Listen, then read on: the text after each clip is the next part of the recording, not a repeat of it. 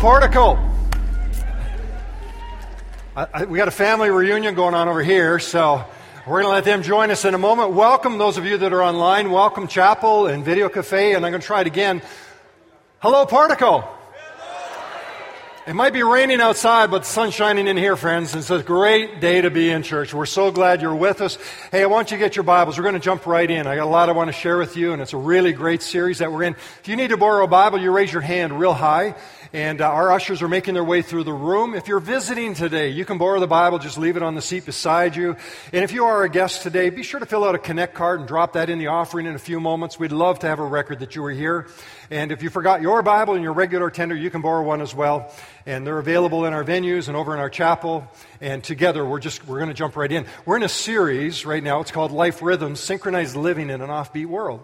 And the goal of our series is to look at the dissonance that sometimes exists between the inner part of our world, sort of uh, who I am inside, and the exterior part of my world, who you see and who we see when we look at the outer parts. And we use the image of an iceberg. We talked about the 10% above that everybody sees and the 90% below. So this morning we're going to be talking about looking beneath the surface. And it's a, a really, really insightful, and I think you're really going to enjoy the challenge that will come with this message. But here's what I want you to do for all of us. I want us to be candid today. Now, I'm not going to ask you to turn to your neighbor and I'm not going to say, you know, tell them about the darkest part of your lives or anything you've ever done. This is a personal journey. But would you be honest with God? Maybe you're new to faith and you're investigating and you're not quite sure what this church world is all about. We believe that not only does God love us, God exists, that He is the Father, there is the Son, there is the Holy Spirit, but we believe that He speaks to us and sometimes He nudges our hearts and His Holy Spirit will just nudge us a little bit. And I want you to be open today and just pray that prayer and say, Father, wherever you want to speak to me, I want to be available for that. Particularly when I talk about beneath the surface and the things that influence our lives, because I do believe there are some very powerful forces that influence us. And we want to look at those and then how do we respond to those. So, who are you? That's the question, right? Who are you? Not, not the person I see this morning. You all look amazing, and I can't see you out there in the video, but you all look amazing, I believe that. Unless you're at home and you're watching online, you might be in your pajamas, that would be a different story. But for all the rest of us, you're dressed up and you're looking really, really good. And who are you underneath the surface? Who is the person that we often don't see? Now, this came home to me in a very, very personal way one time. I don't know how many of you remember. Do you remember the era of airports and airplane flying that you could go to the airport. You didn't have to take a passport. You didn't have to show identification. You guys remember this? You could actually just show up and fly. It was kind of fun back then. And it was, uh, it was an experience. You didn't have to line up like the cattle in the little stalls and get on the plane and go. In fact, they never really asked for your ID. As long as you had your boarding pass, you were good to go. Well, that was some of the free time, and it was a little more expensive to fly if you remember back then. And people, particularly corporations and business and leaders who had to fly for business during the week, it was very expensive to buy a ticket from Monday, leave on Monday, come back on Friday. Now, some of you would be familiar with this practice. What some corporations and people and individuals and, and businesses would do, they would buy two tickets because if you stayed for a weekend, if you stayed over on the weekend, you got a greatly reduced ticket price. How many are tracking? You remember this? Alrighty. So they'd buy two tickets and they would just throw two halves away. That way it was cheaper than paying the in week flight fare. Well, this particular leader that I knew was planning one of these trips and he knew my family lived in a different province and he said to me, he goes, Hey, Doug, I have to buy these two tickets and they're going to, they're just going to throw them away. They're going to be empty seats on the way back because we're paying for the tickets. Would you like to fly with those tickets? Well, how many of you would like to go for a free flight? Absolutely. I'm Scottish enough to go, I'm good, I'm there. And so when he offered that to me, I thought it'd be a wonderful thing to do. There's one little wrinkle. My name is not on the boarding pass, his is. And I said, But I'm not you. He goes, Don't worry about it, they'll never ask you for your ID. How many of you know my life story? All right, here we go. So he does his little trip, and I get the two free boarding passes that I get to go. Now, the great part of the story is that he was also the member to the exclusive club, that small elite group of people that never look tired on the planes because they're always in La-Z-Boys being fed upstairs before they get on the airplane. He belonged to that club.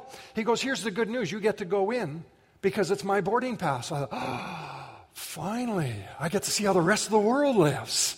And so when I got to the airport that day, you know, a little bit of trepidation in my heart, and I had the boarding pass, and, and I get up there, and the lady at the counter before, I went to the lounge, you know, to go into the flight lounge where I'd rest a little bit, because I just, I had to go. I needed to know.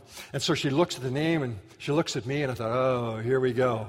And she looks at the name, and she goes, welcome, mister, and she calls his name, and I go, that's me. Of course that's me. And I just, I walk right in. I'm just like, that's me back there. She called me and wow, it is. Have you been in those rooms? Oh, get a boarding pass, people, and go in there. It's amazing. So I go in and I'm relaxing, and there's food and beverages and magazines, and you put your feet up. They tell you when your flight's coming. And then when you go down, you don't have to go in that big queue. You get that preferential treatment. And so I go on and they look, and this is the moment, right? You're getting on the plane, and they ask for the boarding pass, and I'm thinking, oh, you had a good run enjoy it. They're going to send you right back home. And I get to the gate, and she looks at the boarding pass. Welcome, Mr. So and so. Go right in. I go, I love this. You'll never get away with it now, but I loved it. And I got on the plane. Then I got thinking while I'm flying, I'm not really on this plane. He's on the plane. Now, my body's there, but he is on the plane. So, not that we ever prayed that there would be, you know, tragedy or issues like that, but if that plane ever went down, Doug wasn't disappearing. He was. And I just realized in that moment that it wasn't me that was there. And there's that little moment, that little sense of incongruity between who I am and who I was pretending to be. You ever been there? We, we do this, but it's not when we fly. It's how we live our lives in front of other people, how we portray ourselves, that we are sometimes influenced to be something that we're really not. And so I go back to the question who are you? Who are you? Who is that beneath the surface person, the 90%, the one that you know yourself to be truly who you are, where your fears and your dreams and your ambitions and all that you are is encompassed underneath the surface? It's the you that there are days that you hope nobody knows it's you because the thoughts that you have, you hope nobody can read your mind, right? If you're frustrated, you're upset, and you just want to vent, and you got this cool exterior, but deep down inside, there is this sense I go, I hope nobody knows who this really is right now, because this is the real part of me. See, we all have a part of our lives that we keep down beneath the surface. And so we live life with this disconnectedness, and there's this lack of harmony between the exterior and the interior. And so the journey to emotionally healthy spirituality is let's get these back in sync so that we live authentically to who we truly are. So, to help us get over there today, we want to look at who we are through the lens of a character in the Bible. It's interesting, William Shakespeare, in his play Hamlet, would have Polonius say, To your own self be true, to thine own self be true. That means, uh, if I were to take it in my language today, that means be true to who God created you to be. Your characteristics, your temperament, your personality, your gifts, all that God has given to you, be true to that. Don't give that away. Don't let somebody else steal that from you. I like what Mike, uh, author Mike Robbins said in his book. He's an author and a corporate trainer. His book title is written this way He says, Be yourself, everyone else is taken. Good challenge, isn't it? To be real, to be who we are. So to get there, I'm going to take us back to 1 Samuel chapter 17, so you can flip over there if you want to look up the text and we're going to follow along. We're going to look beneath the surface, and we're going to look at it through the lens of a very familiar biblical individual that when we get into his story, you're going to go, I know him. But I venture to say today, and it's, it's my hope today, that what I'm about to reveal to you is a different part of his life. That the influences that were playing into his life could have potentially changed the outcome that we now read about. And I wonder if maybe the influences that are exerting themselves on our lives are changing the outcome of who God wants us to be, because there are forces at play, right? The need to impress, the need to belong, the need to aspire to have more than what we really want. We sell a little bit of our soul for financial gain, the need to be popular. All of these forces are continually playing, and when those forces are at play in our lives, they're down beneath the surface, and we wrestle with those things, and those things alter the exterior personality. So we want to look at this, and we truly want to come back into this synchronized life rhythm where who we are is a reflection of who God created us to be. So here's where we're going to go. 1 Samuel chapter 17. This is 1025 BC. If you're to read the whole story, we don't have time this morning. You have two nations at war. Their battle lines are drawn very familiar. If you're new to the Bible, let me give you a little context. It is the nation of the Philistines and the nation of the Israelites. Their battle lines are formed. They were just set on conquest and control, and it was going to be a battle to the end. The Philistines, in this particular situation, were equipped, experienced, and they were eager. Put it in vernacular, they were bigger, better, and badder than the Israelites. The Israelites were the novices. And so here we are. They're intimidated by the Philistines, and these sworn enemies are about to duke it out. It's going to be a defining moment. It's going to be victory and conquest for one, it's going to be subjugation and slavery for the other. Now, what's unique about this particular battle context is that they make a decision that we're not going to send all of our warriors onto the battlefield. So, here in the valley of Elah, they've made a decision. The Philistines have actually anteed up and they said, Here's the deal. We're going to go mano a mano. We're going to go our best warrior your best warrior. And Israel's like, oh, that's kind of good. We're good. So it's come, come down to a battle of the two. It's going to be hand to hand combat. Whoever wins, the other nation yields. And so they accept the terms. But they didn't realize that it would be Goliath walking out from the lines of the Philistines. And so this mammoth of a man the Bible says he's three meters, he's nine feet, he's over nine feet tall. I mean, just think about it. That's like me or Pastor Jeff, and then add just like another three feet to get to the size. He's a big, burly dude. And he steps out there on the battle lines and he goes, Hey, Israel, give me your best. And everybody in the Israelite army, they're looking around and it's like five foot nothing down the line, and they're going like, Who wants him? Not me, you go. No, you go, you go. Nobody wants to go. And so here you got the Philistines, and Goliath is taunting the Israelites, and the Bible says that the Israelites, the soldiers, are filled with fear because they don't know how to handle this man. So all of this is taking place, and we have this man that we meet in the context. He's the unexpected hero of the story. We all know it, it's very, very familiar. We meet David. David. Now, David hadn't originally gone there. David had been sent there by his father to take supplies down to his brothers and then to report back and let me know how my sons are doing in the battle. But when David gets there, he's very inquisitive about what's taking place. And it's in this context where David is accelerated into a position where all of Israel is about to celebrate the extraordinary things God will do through his lives, and the Philistines will be defeated. Now, that's the story we know. But did you know that there were moments in this snapshot where there were forces at play in David's life that could have altered the outcomes? That there were potential influencers in his world that were trying to shape or could have changed or undermined who David was, that they were causing David, they would have challenged David to live less than who you are. And had David embraced those, well, we'll never know. I would submit to you that quite possibly the outcome could have been radically different than what we read. So let me read a few verses together with you, and then we'll get into the story. Here's what it says in uh, verse 12 to 15. It says that David was the son of an Ephrathite named Jesse, who was from Bethlehem in Judah. Jesse had eight sons, and in Saul's time was very old. Jesse's three oldest had followed Saul to the war. The firstborn, Eliab, the second was Abinadab, and the third was Shammah. David was the youngest.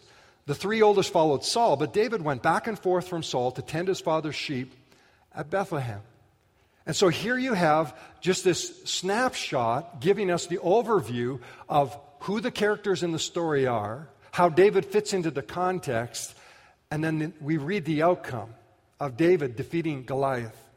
But I want to show you what I believe to be, maybe not all of them, but what I believe to be three of life's potential limiters, and perhaps maybe the most significant potential limiters we're going to face in life. So if you got your notes out, I want you to take a few down this morning. I'm going to get you to fill in the blanks, and here's the first one I want you to write in family.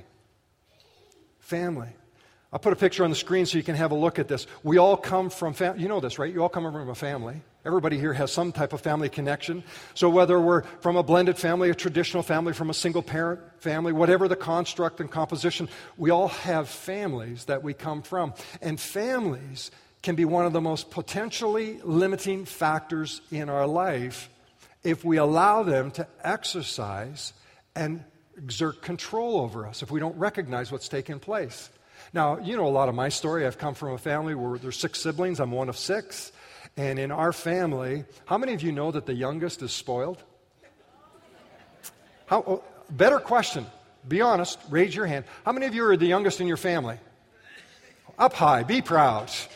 You're spoiled. You might as well embrace it right now. You know you're spoiled, right? If you're from a single child family or a multi child family, you're spoiled. If you don't believe it, ask your other siblings.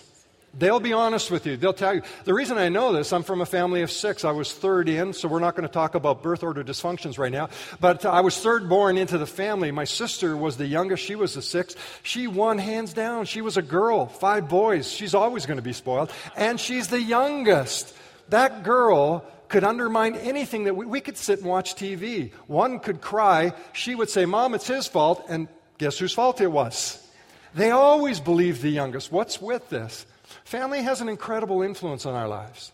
Did you know that family has this ability to speak words? They can speak disrespect into our lives, they can speak pain into our lives, and we'll hold that and we'll walk through life. And I know all kinds of people. I have counseled, I have met with people in my role, what I do. It's amazing the power of influence that family has. And when you start to look at family and you understand family can just place on us not only sort of the onerous expectations, they also influence us to do things that we don't necessarily want to do. We feel like we have to comply because they're part of our family. Family's family. You didn't choose them, they didn't choose you, you're stuck with them. Sorry, you can't fix that part. They are your family. In fact, families are so powerful that the expectations, just think about it and don't raise your hand and don't turn to any family members. Has there ever been a family event you just didn't want to go to, but you knew you had to go to? And the only reason you went is because, oh, this is therapeutic right here. Because of family. Of course. You go, I don't want to go to that birthday party. Oh, Uncle Bill's 90. Who cares? He's had 90 birth, you know, whatever. Family place these expectations. And family have the power of looks. They do. You train parents and they pass it on to their kids. Parents can paralyze children in fear with a look. You can be at a table and your dad can look across the table and go, You didn't do anything. And you're paralyzed in fear and you go, I'm dead. Tell me what I did because I'm dead. That's family. Have you ever thought about David battling Goliath and the power of family? See, David, the Bible tells us, was the youngest of his family. There were eight in his family.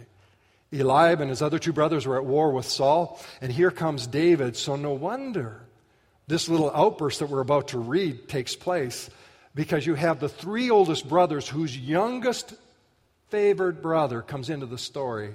Now, watch what takes place and ask yourself this question. If David had listened, could this have changed the outcome? So we go over to verse 28 and 29. So when Eliab, David's oldest brother, heard him speaking with the men that David was asking about Goliath, he burned with anger at him and he asked, Why have you come down here? And with whom did you leave those few sheep in the wilderness? I know how conceited you are and how wicked your heart is. You only came down to watch the battle. Now what have I done? David said, Wow. Can you feel the power of family influence in that moment? That David comes out and he's looking at this massive display of power and ego and challenge. He hears Goliath across the valley shouting at Israel, Send me a warrior to battle against me. And all the Israelites are cowering in fear. And so David goes, Hey, what's going to be done for the man who battles Goliath? What's the king going to do for the one who's victorious here? And when Eliab hears him, he turns to David, and immediately there's just this outburst. And I would venture to say that far too many of us, under the exterior of our lives, we know what it is to have family speak words that sting deeper than we care to admit.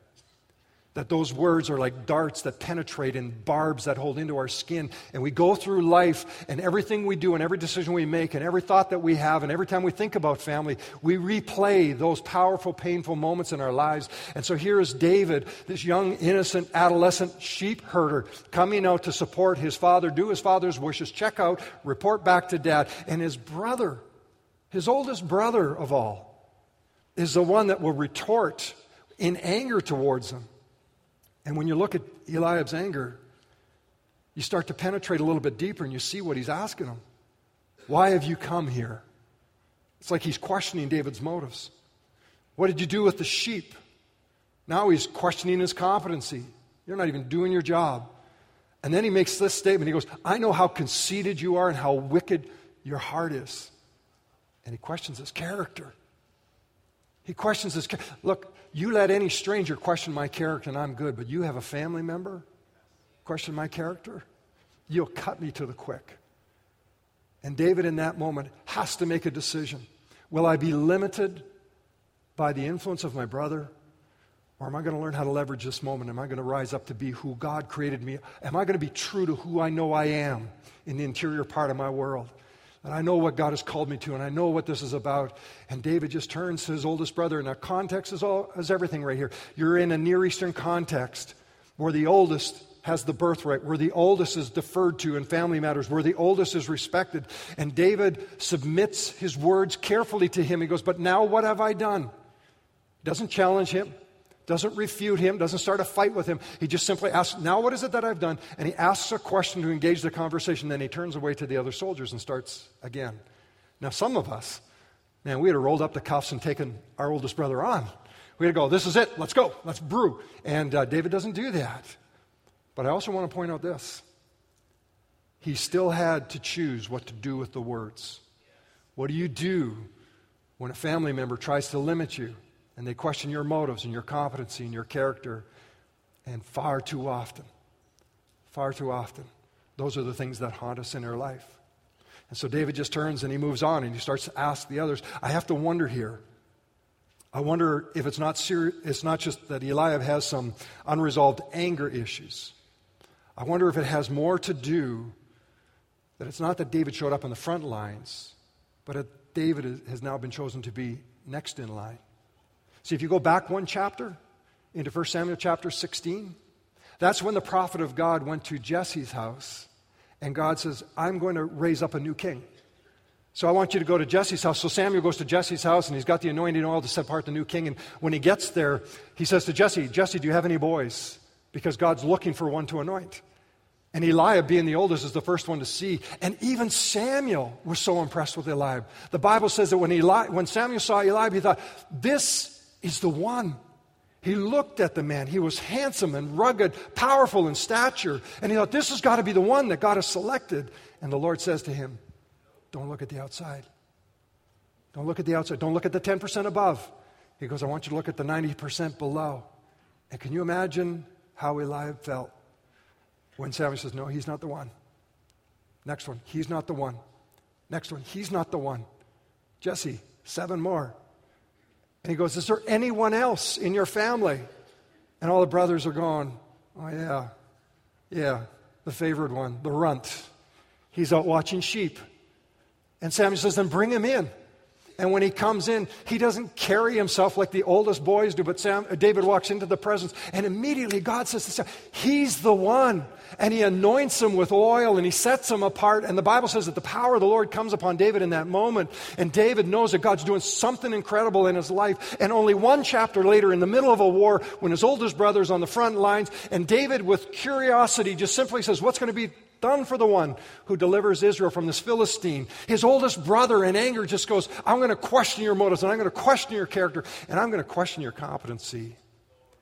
I think it had nothing to do with the battle, and it had everything to do with what happened back at the house. Friends, family family have powerful influences over our lives. Those are one of those forces that move in and try to control and shape. So I ask you a question one more time Who are you? Who are you? Are you who God created you to be? Free, limitless, powerful, all the attributes, all your characteristics? Or is it crippled and constrained because of the words and the memories and the actions of family? Well, David knew how to handle that. He was respectful to his oldest brother, but then he just moved right on and carried on with what God called him to. It takes us into the next one here. Have a look at this in your notes. I want you to write this word down. It's the word influencers. Influencers. So if you follow the story, we just don't have time to read it in its fullness today. If you follow the story, it becomes influencers that are next. These are the people, other than family, whose words and actions and involvement, their choices and impressions, they imprint and frame our lives. I have a picture I'll put on the screen for you, you can look at. These are the peers, the coaches, the teachers, the trainers, the supervisors, the leaders. These are the ones who are in our public world in the constellation of our exterior life. They're the ones that move in and out of our lives, and we're enamored by them. And we say, I want to mentor myself after that person. I want to model that person. I want to imitate that person's life. Or the words that they speak bring life and lift us. They're called influencers. We all have them, everybody has them. But did you know that influencers can also be the ones who can impose limitations? If the words they speak and the actions they choose, they're not careful with them. And in David's situation, we see this played out again. So I want to take you back into the story so we can look at through his lens.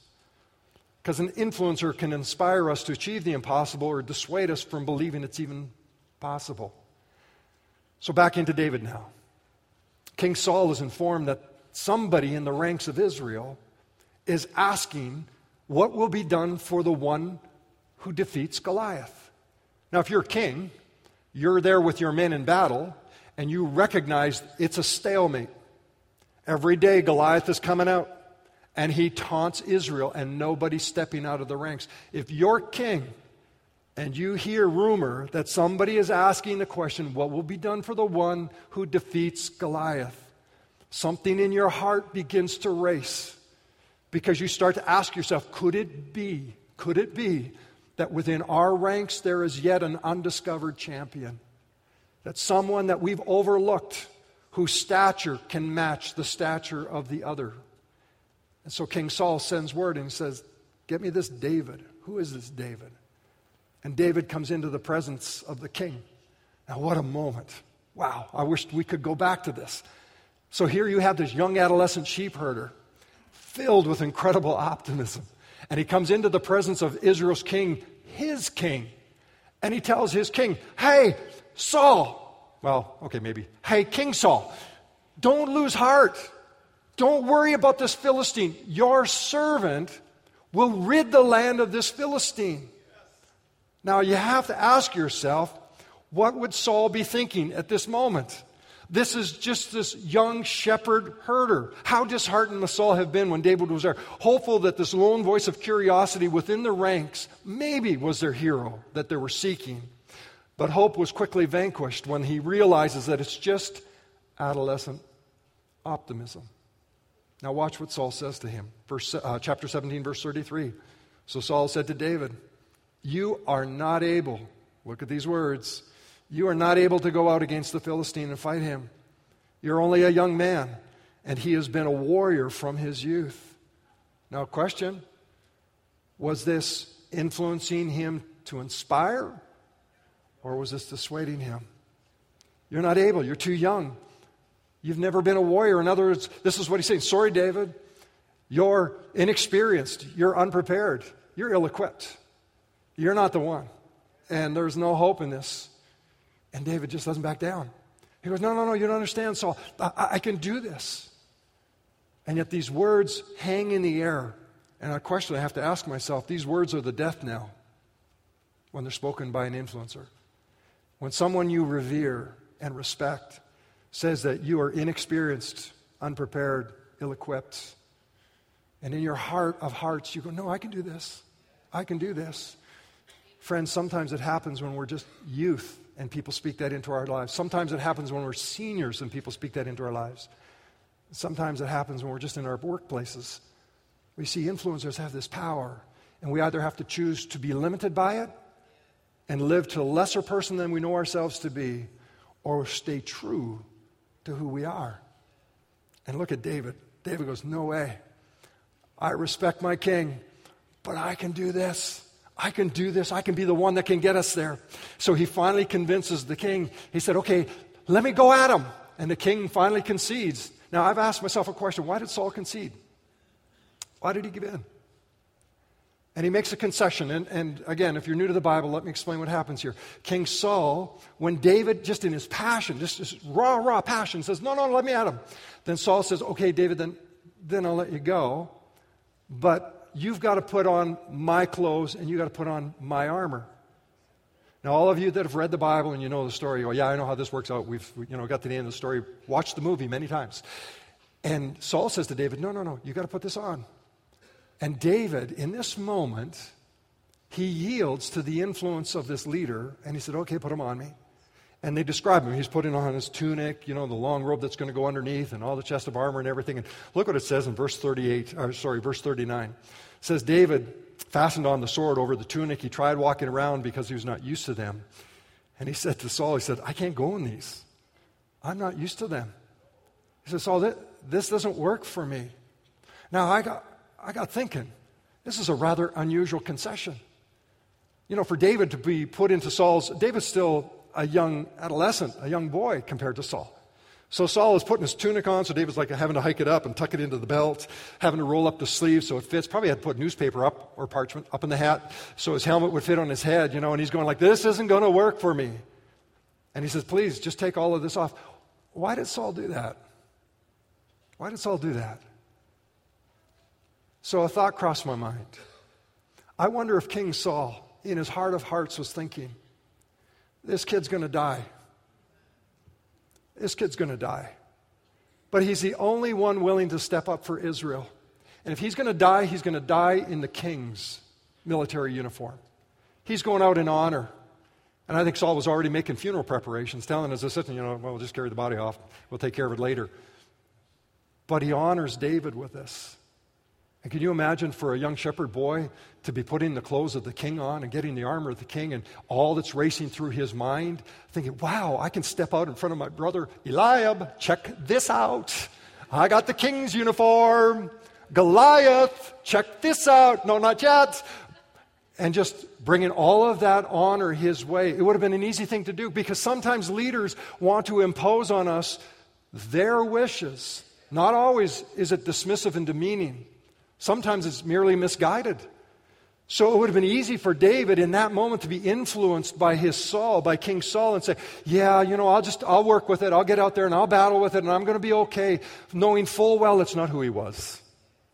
Knowing that in his heart of hearts, this is not how God created me. This is not my gifts and my abilities. My strength isn't to be dressed like someone else. My strength isn't to take on his personality. My strength is to be me. Saul, could you let me be me? How remarkable that a king is willing to honor the one warrior that's willing to go to the battlefield. And the Bible says, you can read the rest of the verse, that David takes it all off and he goes, Just let me be who I am. Friends, that's a powerful thing. Be true to who you are. David picks up the five smooth stones, he's got his sling, and he goes, These I know how to use.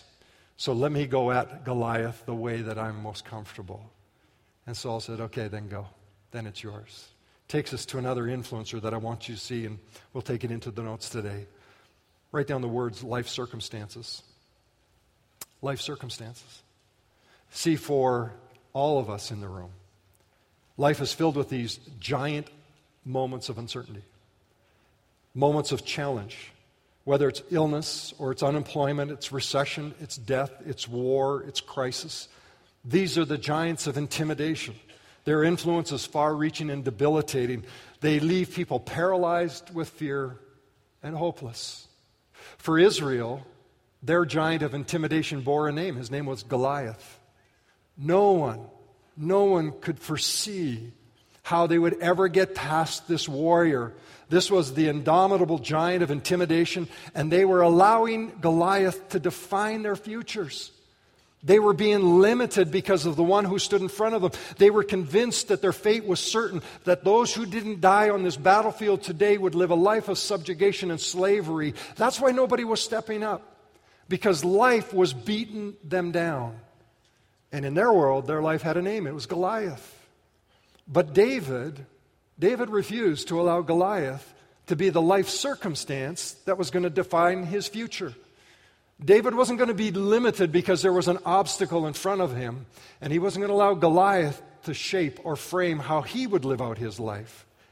So, this disproportionately large, hostile warrior was not going to intimidate, not going to undermine, and not going to strip away what God had intended for and God had called David to. So, back into 1 Samuel 17, verse 45. David standing in front of his life circumstance, he says this to Goliath you come against me with sword and spear and javelin, but I come against you in the name of the Lord Almighty, the God of the armies of Israel, whom you have defied. This day the Lord will deliver you into my hands. So you notice a change here? David says, You bring your life circumstance at me. I'm not bringing just who I am, I'm bringing God with me. I'm bringing God into my life circumstance. All of Israel was back on the hills watching David. That must have been an amazing picture right there. Because this wasn't that massive of a valley. I've been there. We've seen it. Those of you that have gone to Israel, you've been there. It wasn't that big of a valley. They could basically smell each other from across the way. And you watch this little battle on the ground, and they're waiting for the outcome. And here is David, and he goes, You come at me, Goliath. I have no problem with this. And if you don't know the rest of the story, David just reaches into his pouch. He takes out one stone. You know what's funny? The Bible records that Goliath, this nine foot, three meter mammoth of a man came to the battlefield with an armor bearer. He brought somebody with him. That's like that's not mano a mano. He brought somebody down to the field with him. So he brings a guy to carry his equipment in front of him, and from behind his armor bearer, he sees he can barely see David. He's like, "Hey, oh good, they sent a dog to fight me, and you're going to fight me with sticks and stones. That's great." And he taunts him, but David just chooses the one stone, and he knows it's not the stone; it's the one who directs the stone. It's the one who directs the stone.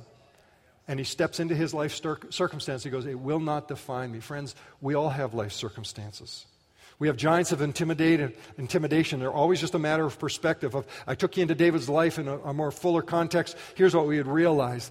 David had already told Saul, he said, I have battled the lion, I've battled the bear. When they tried to strike me with their paw, the Lord delivered me from their hand. This Philistine is no different than any one of them. In other words, my life circumstances will not define my life. They will not intimidate me and they will not limit me because God is always with me. See, that's why when we read words like, Greater is He that is in you than He that is in the world, those aren't just simple, soothing words that we carry on a Sunday morning. We walk out into our life circumstance and we go, Greater is He who is in me than the one who is in the world, the one who brings a circumstance into my face. In essence, what David was saying is, Who I am and who God is, is more than enough for any life circumstance that comes at me. So he refuses to be limited by this. Now, think about this carefully.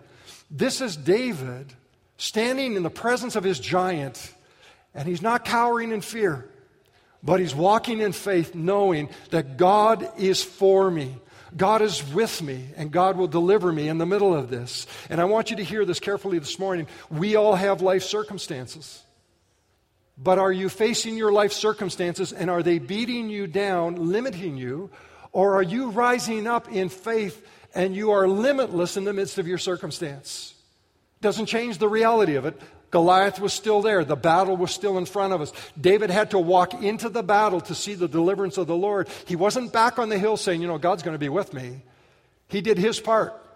He got his supplies, he got his equipment, he had his faith. He stepped in fully confident that God was going to be there. You know, a lot of times what we want to do is, God, you kind of go up front first. And then when you got all that out of the way, I'll step in and go, Look what I did with God. And David said, No, no, send me down there. I'll go. But the same God that was with me in the past is the God that is with me in the present. He'll be with me in the future, and I will destroy Goliath. You are not your circumstances.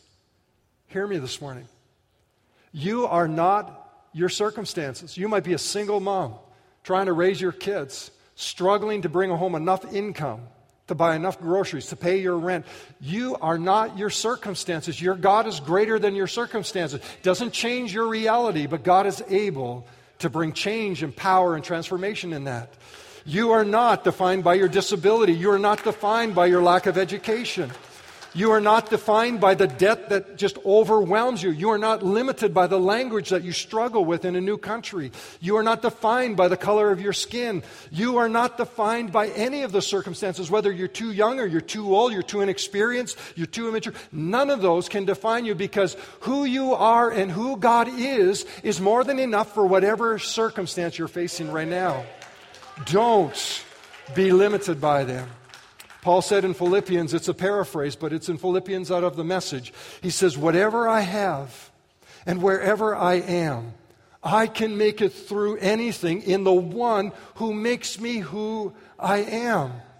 See, we sing it around here, but it's not a song, it's a declarative statement. I am all that he says I am.